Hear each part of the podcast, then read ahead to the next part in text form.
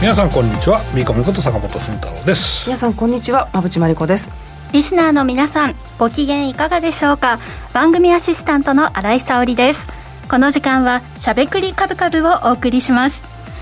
さて、にがつもに週目に入りまして、もう来週バレンタインなんですよね、うん、そうですね。なんかあっという間な感じがするんですけど、うん、なんかバレンタイン、このコロナ禍で人と接する機会が減ったじゃないですか、うん、で、あのようやくみんなが義理チョコ本当にいらないんじゃないって話になってきましたよね。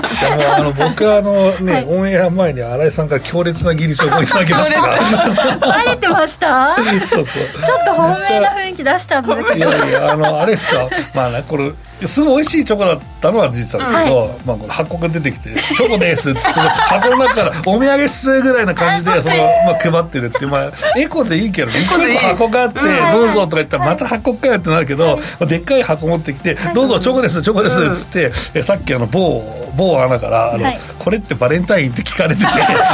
確認されてて、これってもう普通のお土産なのか普通のつなぎなのか、まあ、そのバレンタインなのかっていうのがその、えー、分かんない状況で、はいはい、だからお返しするか し, しなきゃいけないか、えーえー、そのしなくていいかっていうのを確認するために、うん、これバレンタインって聞いたっていうただですね、私、うん、そこを狙っていきました。そうなんですよ、お返しを考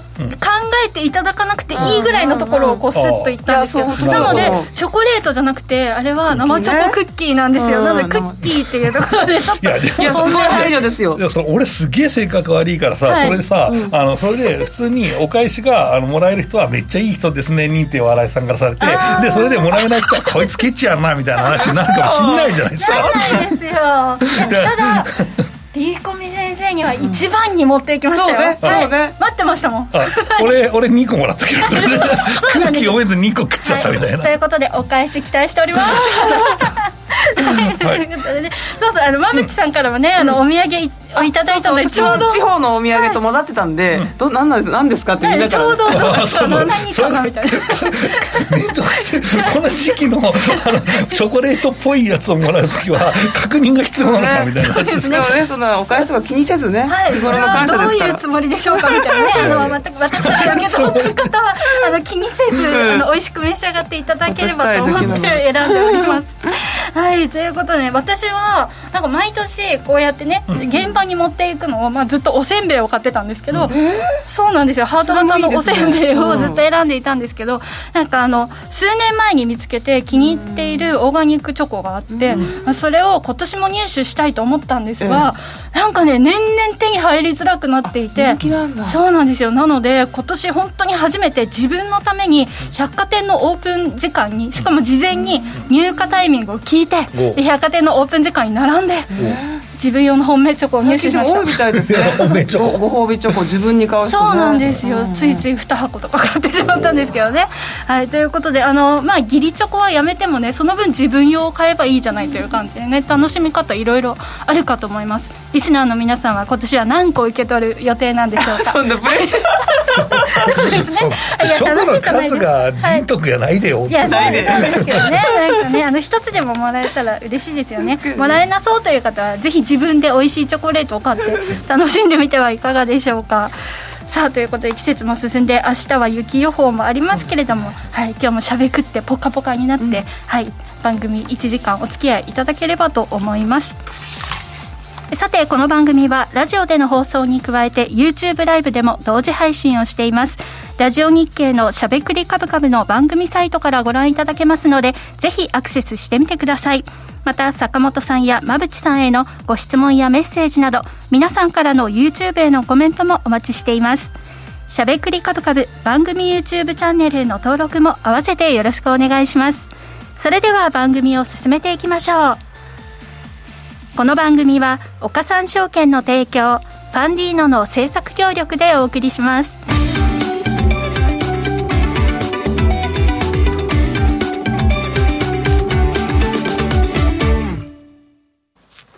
ここからは坂本さん、馬渕さんのお二人に足元の相場環境と今後の展望について伺っていきたいと思います。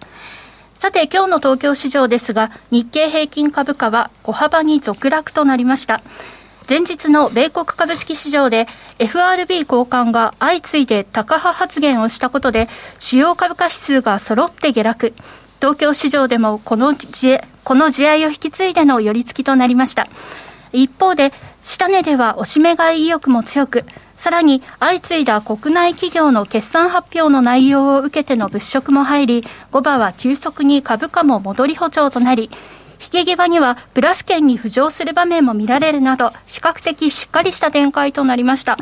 さあ、それでは経済指標などを踏まえて改めて解説いただきたいと思います。はい、馬渕さんの指標から、ね、やっていきましょう。もう月初なんで、ね、はい、盛りだくさんな、はいえー、指標が発表されておりますが、はい、先週番組が終わってから、まあ、アイエスエム の、ね、製造業の発表があって、これはまあ引き続きごじゅうを割れるような少し弱い数字がありましたけれども、うんねまあ、雇用統計で全てが吹っ飛ぶというか、うんあのかなり強い数字が出てきたので、うんうん、そちらに一旦あの振られたというか ね, そうですねあの予想を上回るごじゅうまんにん、うん、ごじゅういちまんにんを超えるような結果となっていたということで、うんまあえー、と 利, や利下げの時期が後ろ倒しになりそうだっていうところで、一旦株は上に飛びましたよね、はい、この後ね。 そうですね、はいうんでその後、えー、と アイエスエム の非製造業のサービス業の発表もあって、うんはい、ここがごじゅうをまた明確に上回ってきているという、こんな状況の中で、先ほど新井さんからもありましたけど、まあ、少しハト派のパウエルさんのハト派の発言があったり、タカ派の発言があったりというふうに、はい、発言がぶれまくっていて、意外と最近金利も上下してたしそうですよね、株式もういちにちでもうなんかにひゃく、さんびゃくドル上下ボーッとなったりとか普通にしてたし、意外とね、でも方向性は決まんなかったね、うん、そうですね、これでね、まだね、横ばいだったね、終わってみるとね、うん、終わってないかまだ今週は、はい、今日もらえたら終われると。で、うんと先週も話してましたけど、うん、アイエスエム が、はい、先週かどうかって話で、うん、製造業の アイエスエム が意外と弱いねっていう話だったんですけど、ね、まあもうメンタムだからねみたいなまあ話はしてましたけど、うん、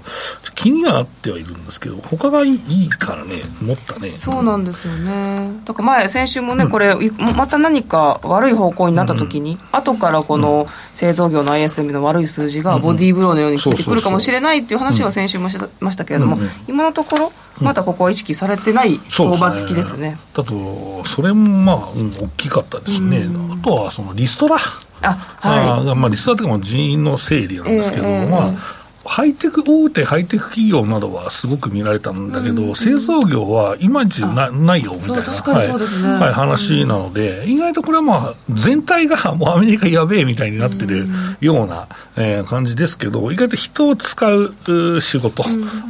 うんえー、意外と切ってないし、まあ、メーカーとメーカーも切ってないしと、うんえー、いうこと、まあ、人逆に足りないですからね、うんはい、あの小売とか外食とか、はいうん、なのでまあその辺がね、えー、ちょっとまあそんなに経年しなくてもよかったのかなって、えー、だから、うん、その アイティー 系というかハイテクも切ってもすぐ他行くみたいなのもやっぱりあるみたいなので、だからそう考えると意外とね、うん、まあ深刻なように受け止めてる人もいるけどそうでもないかもなっていうのがちょっと感じました。そうですね、うんニュースなんか見てみると ね,、はい、ねやっぱり改めて雇用統計でね、うん、あの為替がいちドルドル高に、うん行って円安に推移するとかいう動きもありましたし、うんうんまあ、今お伝えしたようなパウエルさんの少しハト派的な発言から、うんはい、でも今のところあれなんですかね、やっぱり利下げの時期は少し後ろ倒しになりそうだっていうのがここ数日間の雰囲気ですかね、うん、年末に利下げあるかなって思われてましたけど、それが少し後ろになりそうかな。そうですね、うん、意外とまあでもここはでもね年末のことだから分かんないよね。あと何回雇用統計があってさ何回 シーピーアイ の発表があってさ何回決算発表があるんですかっていう、でもまあ確かにそれは織り込まれて動いているんだけど、うんうんまあ、年末がいっかいずれただけでうおーとか言うのは多分ないよ ね, よね。だからまあ直近はやっぱり シーピーアイ がちゃんと落ち着くかどうかを見ておくっていうのが基本かなと僕は思いますけどね、はいまあ、毎回ですね、はい、うんだからね、で結局株がじゃあどうなったかって動きづらい状況になっちゃったねっていう上下ね、うん、まあ業績のとこは僕の方でお話しますけど、はい、あんま良くないけどこの状況って、うんまあ、株にお金が少なくとも抜けてないし、うんまあ、戻ってくる基調はあるのかなって思ったりしてますけどね、うん、年初から見てみるとね エスピーごひゃく はもう はちてんごパーセント 値上がってるし、うん、ナスダックも じゅうよんパーセント 反発してきているので、うんまあまあ、あの今足元は横ばいかもしれませんけど、うん、年初からはちょっと強かったっていう印象なんですよね。その年末が潜りすぎたっていうのはまあ日米ともにありますけどね、うん、でもまあナスダックの伸びはいいし、まあ、あの決算でもいいのっていうのは、うんそうですよね、上がるのっていうのはちょっとありますけどね、うん、コメントでも市場予想とはですとか、うん、まだ年末利下げを諦めていない市場と、ねうん、ありますね。そうですね、はい、節分天井になりそうやねというコメントも入ってます。節分天井になるときって急に上がって天井感があってズボって下がるパターンで、今回ってこの水準で結構な時間粘ってるじゃないですか。確かに粘ってますね。で、まあ、そこまた新井君のところでお話ししたいんだけど、うん、粘ってるから意外とこれなんか持つかもなっていうふうに、うんまあ、逆にもうこのままチャートの形的に言えば三角持ち合いになって上じゃないみたいなところはあると僕は思うんですけどね、うん、はい、だからまあ、うん、どっかどう何かの圧力がなくなったり、あとは投資家の見通しが変わればね、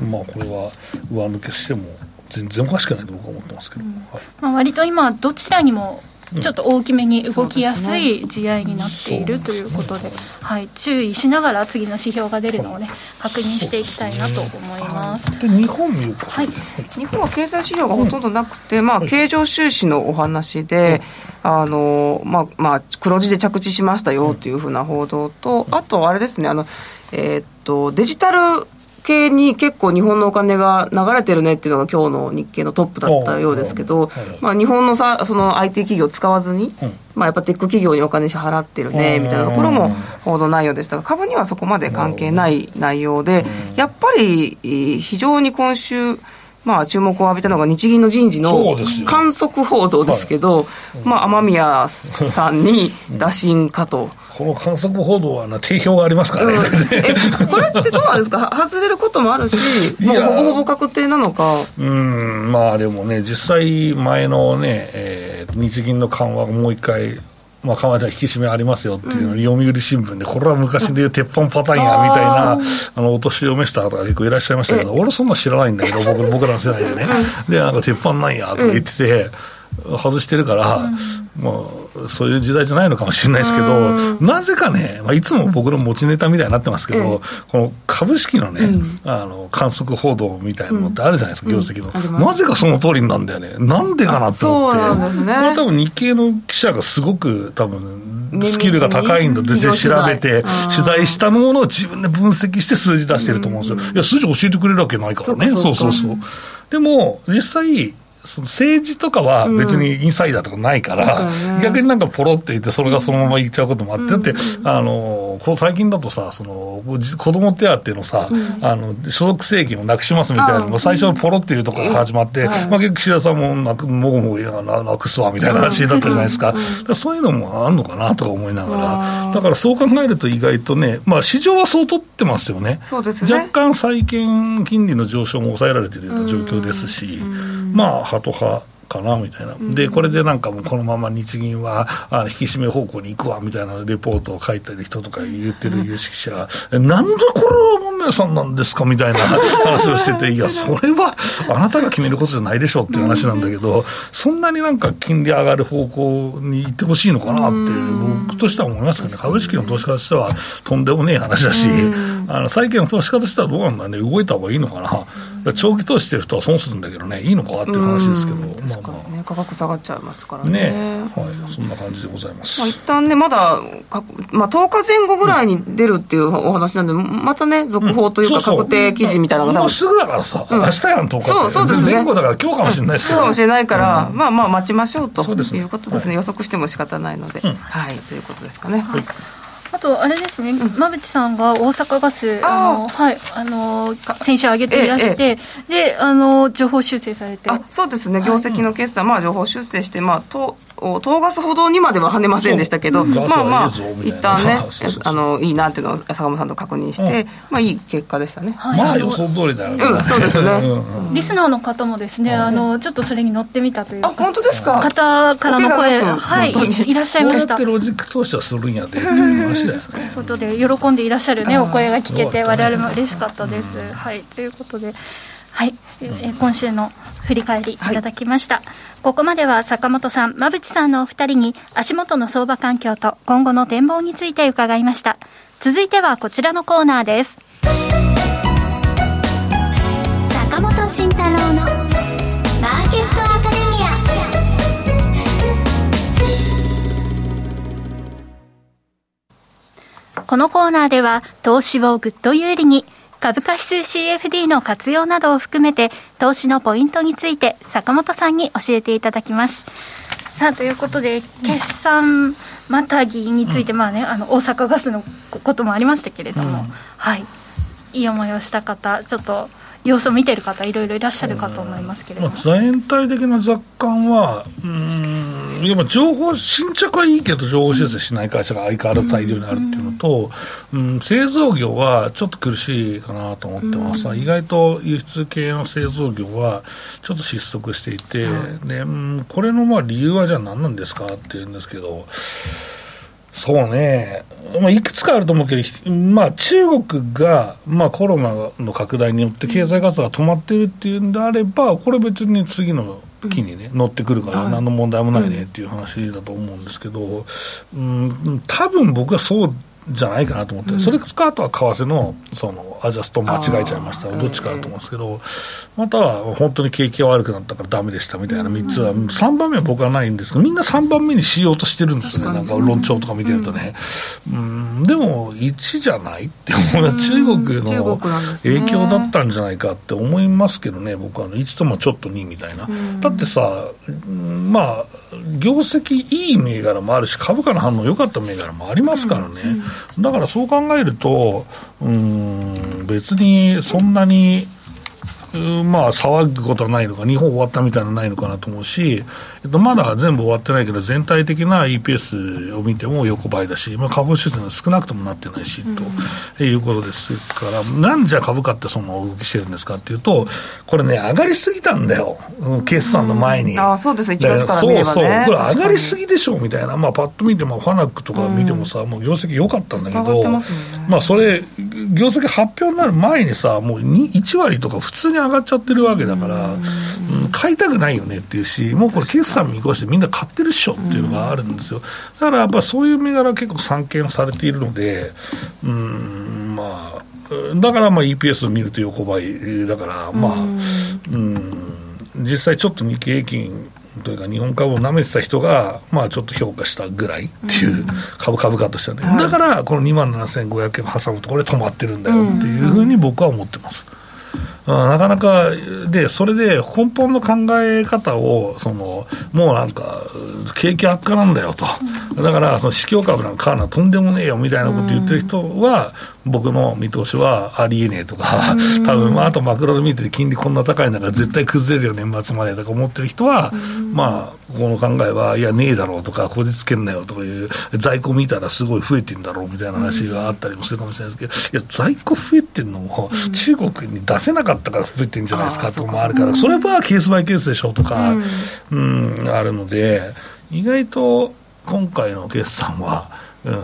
ん、先回りして上がった銘柄の伸びは本当悪いですね、うん、あと企業もサプライズの決算を出さないですね、進捗良くても、まあ、出す会社はに級まででも出しちゃってます、うんうん、さんきゅうはもうだから出さなくて、今出さない会社は進捗めっちゃいいんだけど、うん、もう ひゃくパーセント 超えてる会社もゴロゴロしてるんだけど、うん、まあこれはもう期末にかけてちょこっと情報修正して終わりますみたいなとか多くて、うん、まあ、分かんないってことはないと思うんだよね。だから環境少なくとも年末より良くなってると思 う,、うん、思うから今はね、うん、じゃあ持っててもいいってことですか、そのままホールド。まあ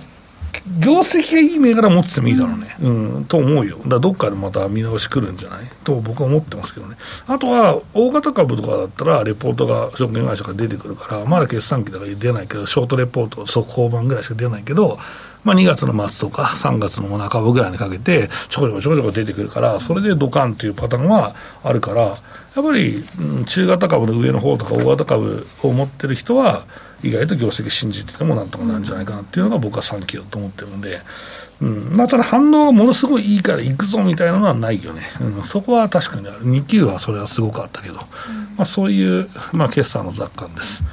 えーとうん、トヨ、トヨタも意外といいからね、うん、進捗いいからなトヨタもねコメントも車は大丈夫みたいねとそうなのよ、うんまあ、ちょっとね期待値が高すぎて三菱とかえこれ下がんのって思ったけど、うんまあ、スバルもそんな大したあれもなかったし、うん、トヨタは逆に良かったですかね、うん、やっぱり僕の予想通りであの最後にあごめんやっぱ儲かったみたいな話になってると思う、まあ、それは会社の努力やっていうかもしれないけど、やっぱパーツメーカーの辛さを見てるともう儲かってるって言えねえよなって思いますわ、うんうん、じゃあ価格上げてもいいですかっていう話になっちゃう、ね、そうなるから、いやもういちねん待ってくれっていう作戦を多分ねもういち もう、もうにせんにじゅうさんねん度待ってくれっていう風になると思うんだよね多分ね、まあ、とはいえちょっとは落ちると思うんだけど、そうすると空前の利益がまたにせんにじゅうさんねん度に生まれるわけですよという話で、それが日経平均を牽引する一つの要因になるんですよって僕は思ってますと、うん、じゃあ今のところ隠れ好業績が結構あるかもしれない、ね、いやあるよあるよ、だからそこをもう予想してもう年変わったわけだから、うん、でごがつにしがつの終わりからごがつに根拠予想発表されるから、それも弱いと思うんだよ、うん、それは自由だから弱くするのはそう、そう、そうだよ、だからなんかまたまた日本的なもんが来たぞみたいな弱気じゃねえかみたいなでそうするといち級に級でやっぱり身長がアジャストがどうしても変わるから、そこが一応儲かるんですよっていう、うんまあ、そんな話になるよね、うんはい、そか儲けすぎてもね、うん、値上げしない値上げを受け入れないといけないからね、難しさがありますね。まあ、でも値上げしまくればいいと思ってますけどね、うん、僕はね、うんその分賃金も上げてほしいなって思いますけどね、うん、ねじゃないと買える人が日本にいなくなってしまいます、うんうんねまあ、確か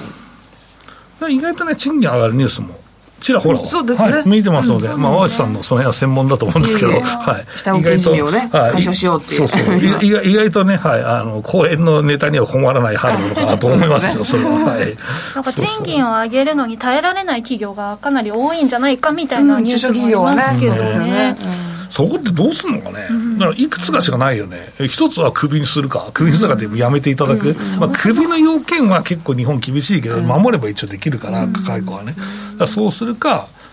うんまあ、あとは、まあ、普通に上げるかしかない、ね、上げしかないですね、うん、まあね派遣に切り替えるとかもほぼ終わってるんで、うん、いやでもやっぱりでも経営者としては、まあまあ、みんな頑張ってもらってるわけだから、うん、この人クビにして他の人給料上げますとか絶対できないよね、うん、それできる会社はあんまないっすよ、小さい企業であればあるほどね、うん、あるほどないと思いますけどね、うんはいうん、だからもう日本はそういう意味ではやっぱりそういう会社はしょうがないんじゃねえかと思うしかないよね、やっぱり賃金の上昇はある程度遅いし、だから副業しましょうって話なんじゃねえのっていうところだと思うよ、うん、その副業の中には株式投資は含まれる、うん、含まれない、株式投資は業務じゃないと思うから俺はそれはまた別で、それは投資だからそう、うん、だからいつも、まあ、何回俺この番組で言ってるんだろうと思うけど、はい、もうサラリーマンはもう雇われるプロなんだから、うん、企業とか投資とか考えず本当に収入を増やしたいと思う人はその休みの日で働きに行ってくださいって話ですよ、雇われのプロですから、うんはいね、あの起業したらその、うん、マネタイズできるまでがかなりかかる、そうかかるから厳しいです、マネジメントもしないといけないから、ね、そうなんですよ、うんね、雇われるプロは雇われて稼げばいい、そうで俺もそう思ってる、ただそれマイナスないから、うん、まあ上限は限られるけどね、はい、でも、もそれがそこから始めてほしいなと思うし、確実に上乗せですもんね、そうあとはやっぱりそのベンチャー企業にもともと入れたらいいけど、ある程度の企業にいる方ってその、うんマインドがさやっぱり切り替わったんですよ、自営業っていうかその自分で稼ぐっていう、うん、でそれはやっぱりさんねんぐらいかかると思うよ、うんうん、そんなかかる、そうだから大企業がいきなり起業するのって結構な能力と、ね、あのスキルが必要だから、それか一緒に回しをやってくれる人がいればいいけど、一、うん、人でやるって言ったらかなり辛いから、うん、だから、まあ、ベンチャーとかさんねんぐらい行って、うん、でそこでちょっと起業家マインドを吸収してから、あの多分起業した方が僕はいいなって思います。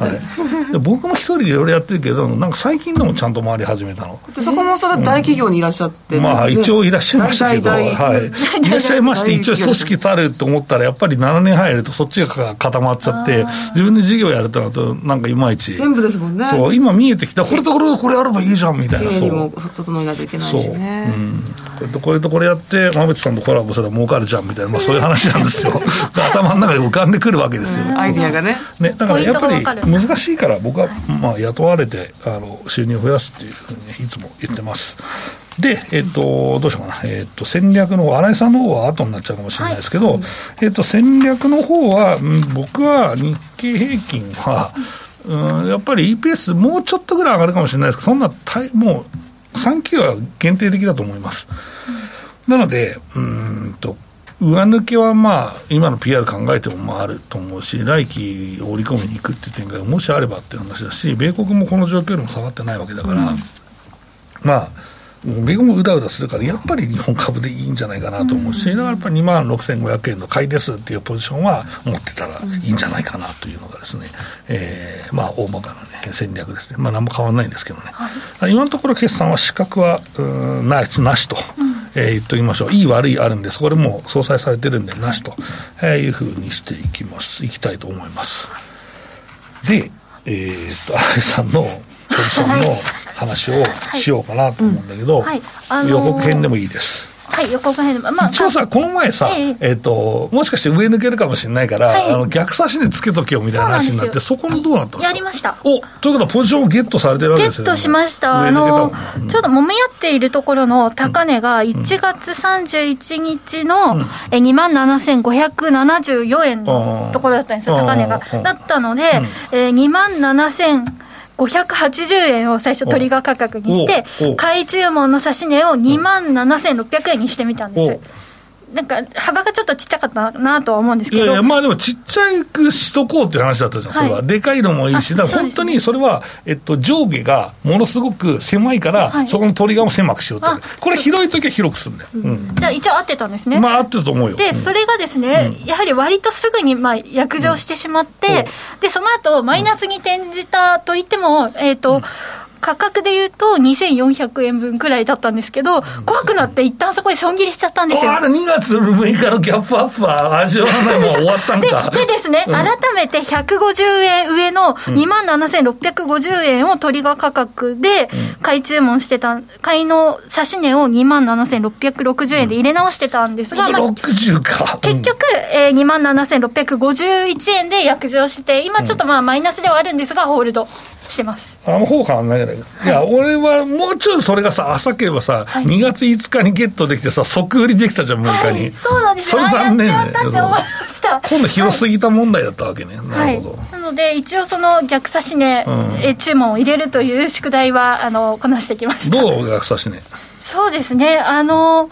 以前一回実は原油か何かでやったことがあったんですよ、うん、であのそのトリガー価格と買い注文の価格、差し値の価格結構幅を取っていたら、うん、なんかあの思ってもないところで約定しちゃって大失敗っていうイメージがあったんですけど、あの今回まあ狭めにしたので、うん、そこのなんていうのかな、あのギャップもあまりなく意外と、しかもあの坂本さんに教えていただいた通りその高値をね、うん、さあの過去を見てここ抜けるかなみたいな目線で選ぶことができたので、うん、あのやり方がちょっとつかめたような気がしました、うん、あとはもう待つだけまあ、ですね、はい、まあ抜けるといいですなっていう、はい、まあ、今上下結構しているので、うん、なんかまああの気長に待てる雰囲気のポジションだなというふうに今思ってます、うんうん、はいというご報告でした、うん、はい、あまりどうですかね今回は失敗になってないかな、いいんじゃないか、まあ、いっかいちょっとねちょい失敗はしましたけれども、うんうん、こんな感じでホールドしております、うん、来週これがどうなっているかね、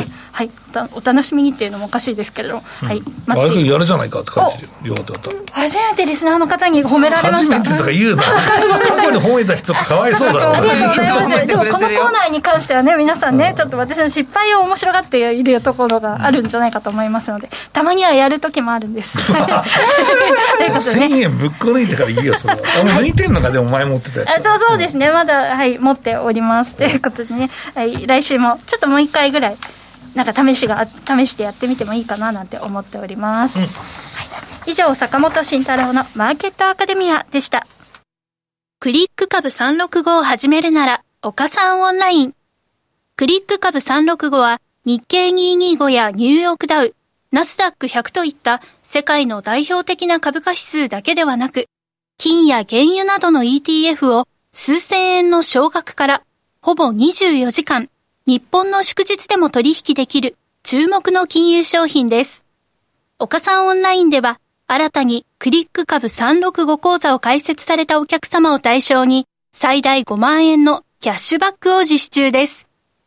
業界屈指の格安手数料、使いやすい豊富な取引ツール、プロの投資情報を無料でご用意し、皆様をお待ちしています。初心者セミナーも随時開催中です。詳細は番組ウェブサイトのバナーから。岡三オンラインは岡三証券株式会社の事業部門の一つです。当社が取り扱う商品等には価格変動等により元本損失、元本超過損が生じる恐れがあります。投資にあたっては契約締結前交付書面等を必ずお読みください。金融商品取引業者関東財務局長金商だいごじゅうさんごう岡三証券株式会社。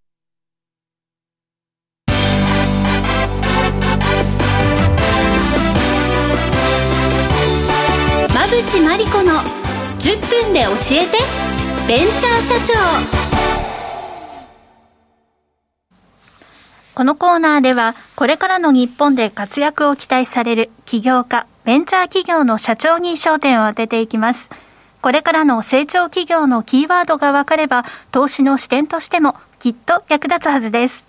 今日は株式投資型クラウドファンディング最大手のファンディーノで紹介しているベンチャー企業株式会社エイトラボ代表取締役共同創業者高山康介さんにお電話でご出演いただきます。それではここからは馬渕さんよろしくお願いします。はい、よろしくお願いします。高山さんよろしくお願いします。あ、よろしくお願いします。高山です。はい、えー、高山さんは働く人の健康サポートを行うための健康プラットフォームケアホームを運営されています。このケアホームは国家資格を持つ医療系セラピストと企業をマッチングするといった、まあ、法人向けのサービスなんですが、高山さんこの事業詳しく教えてください。あ、はい、ありがとうございます。えっと、企業で働く従業員の方が、えっとまあ、体の不調、えー、肩の痛みとか腰の痛みとか、うんまあ、心身の不調を抱えているということが我々あのアンケートデータで大体はちわりぐらいいるということが分かりました。はちわりでその人たちに向けてあの医療系の国家資格を持ったセラピストを企業に派遣することによって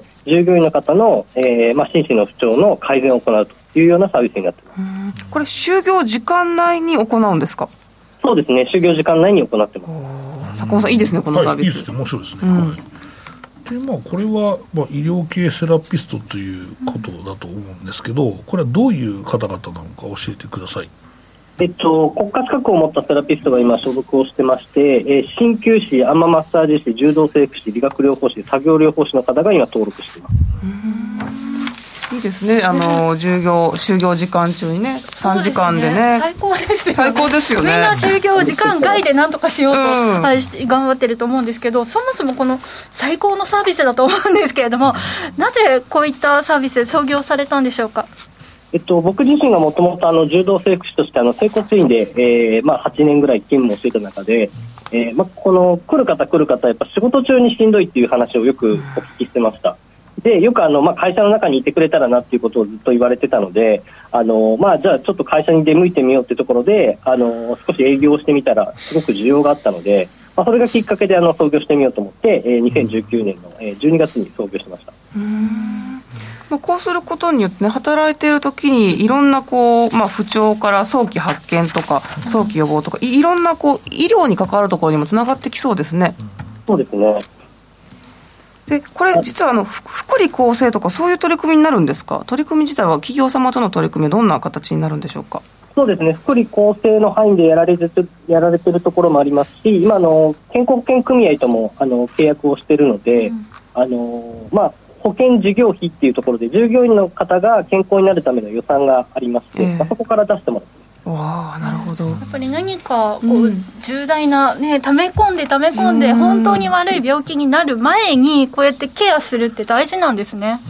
そうですね、あの結構皆さんあの自分が悪い状態っていうのを分かってない方がほとんどなので、うんまあ、我々がこう体を触ってあのその方の状態をあの教えてあげることによってあの結構まあ早期発見になってそのあの病院にあの送らないといけないような方もたまにいらっしゃったりするので、えーまあ、そういうところをあの我々はあのサポートしているような感じ。ちなみにどういう症状の方とかが多いんですか？うんえっとまあ、もう単純にあの肩こりとか腰痛の方が圧倒的に多いんですけど、うん、あの中にはあのずっとデスクワークでパソコンを見ててもう眼性疲労だったりとか、あのちょっとこうメンタルが少しやられたので息抜きに来ましたみたいな感じの方もすごく多いです。今メンタルの、ね、お話もありましたけど、メン、メンタルヘルスの分野も手掛けていらっしゃるんですか？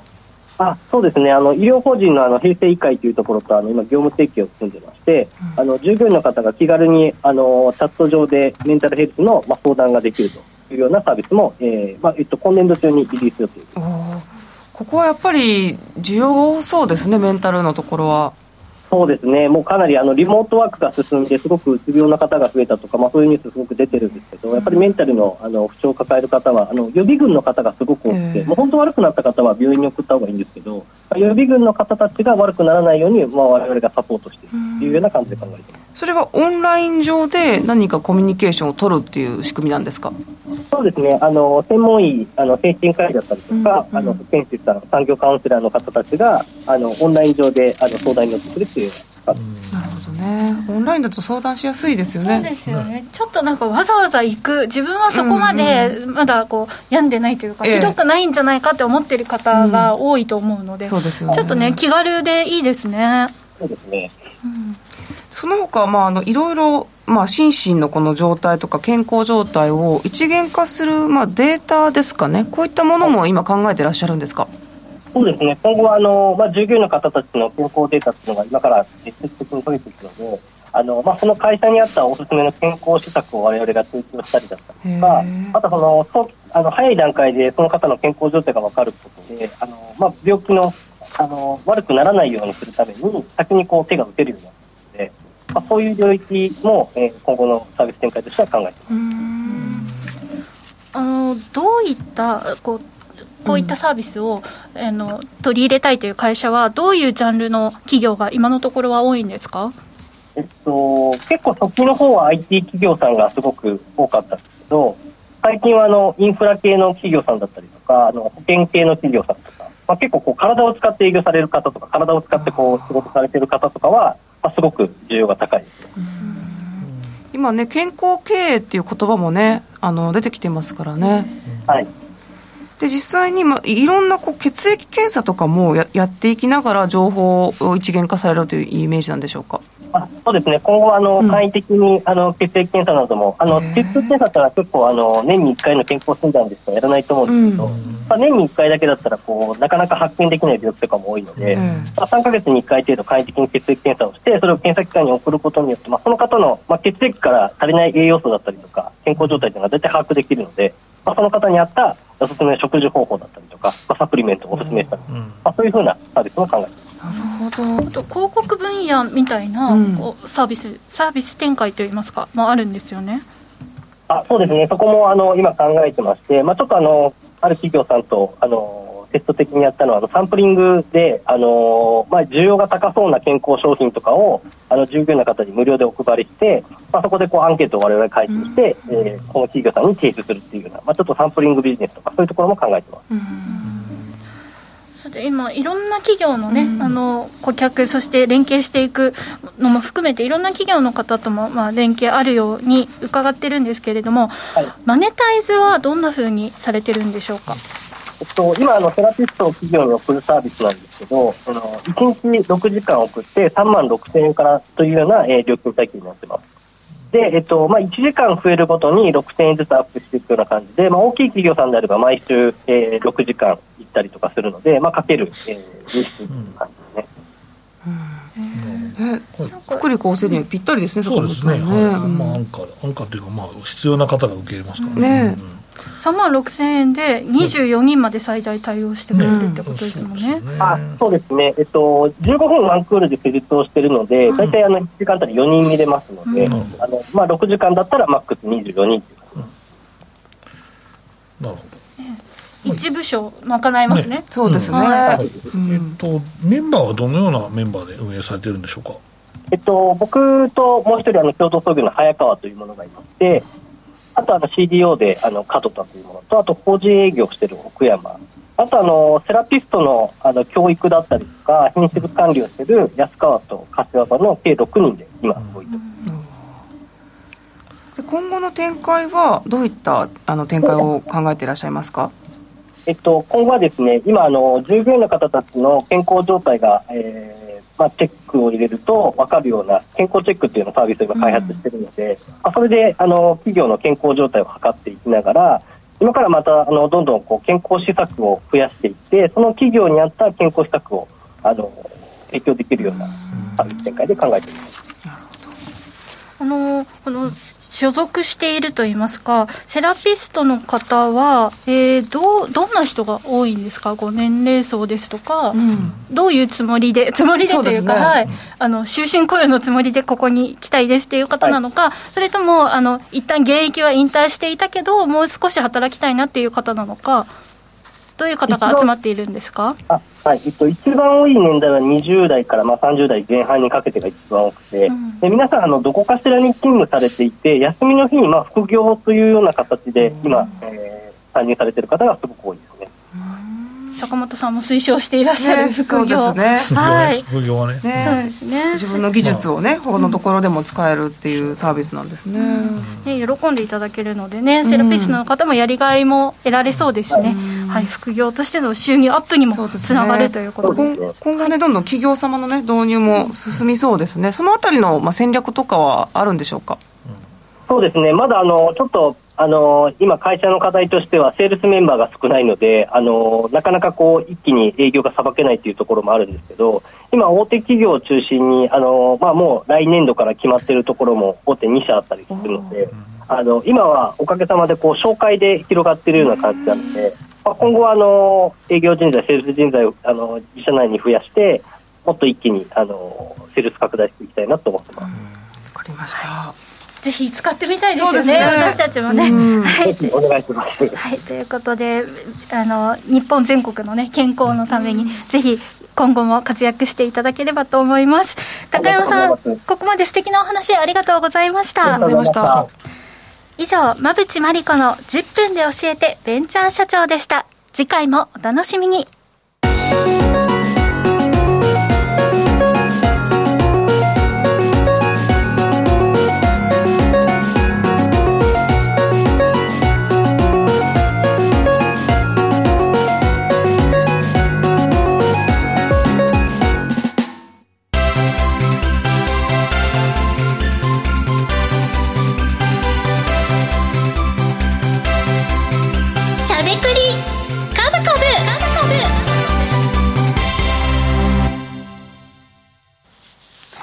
ここからは坂本さん、馬渕さんのお二人が株式投資の肝となる銘柄選別のポイントや注目セクターについてしゃべりまくるしゃべくりカブカブのコーナーです。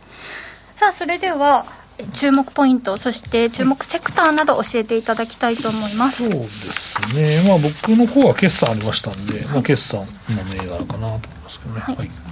はい、私も決算またいで、はい、あの業績のいい銘柄を持ってきました、うんはい、いやこれは楽だよね、業績のいい銘柄探して言ってきゃいいからさという話だよということは個人投資家の皆さんも今割と選びやすい時ですか？今皆さん必死なんじゃないですかね、まあそうだねまあ、僕はでもに級が一番良かったなと思いますけどね、株価の位置も低かったし意外とサプライズが出たんで意外といい銘柄をずっと持ってる方がいいかもしれないねとさん級を持ったんで、その話をした、したいです、はいということで、お二人からもう今まさにね決算またぎ決算またぎというワードを エスエヌエス でも毎日見かけますけれどもはいそのあたりの決算を通過しての業績の良かった銘柄上げていただきたいと思います。さあ、というわけで気になる坂本さん、馬渕さんお二人の気になる注目銘柄はこの後の YouTube 限定配信で解説いただきたいと思います。以上、しゃべくりカブカブでした。時刻は午後ごじじゅうさんぷんを回っています。し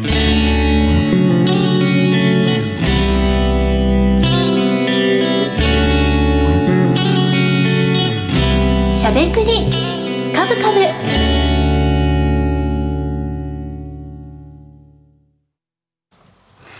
さてここで番組からプレゼントのお知らせです。前々回の番組内でもご紹介しましたフォレスト出版より発売中の馬渕さんの新著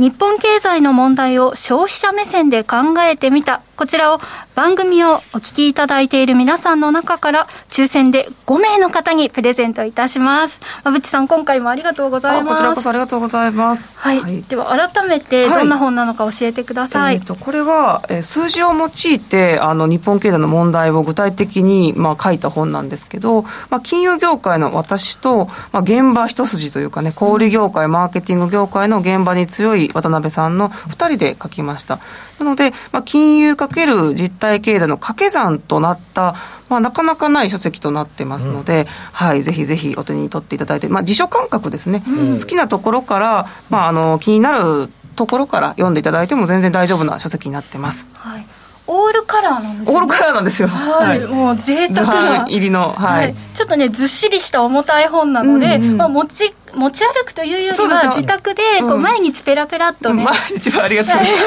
見やすいよね、色がね見やすいです。特に図とか、うん、あの対談形式なのでね、はいうん、がすごく分かりやすくて、対談形式っていうのもあの本でここまで全部対談形式っていうのを私初めて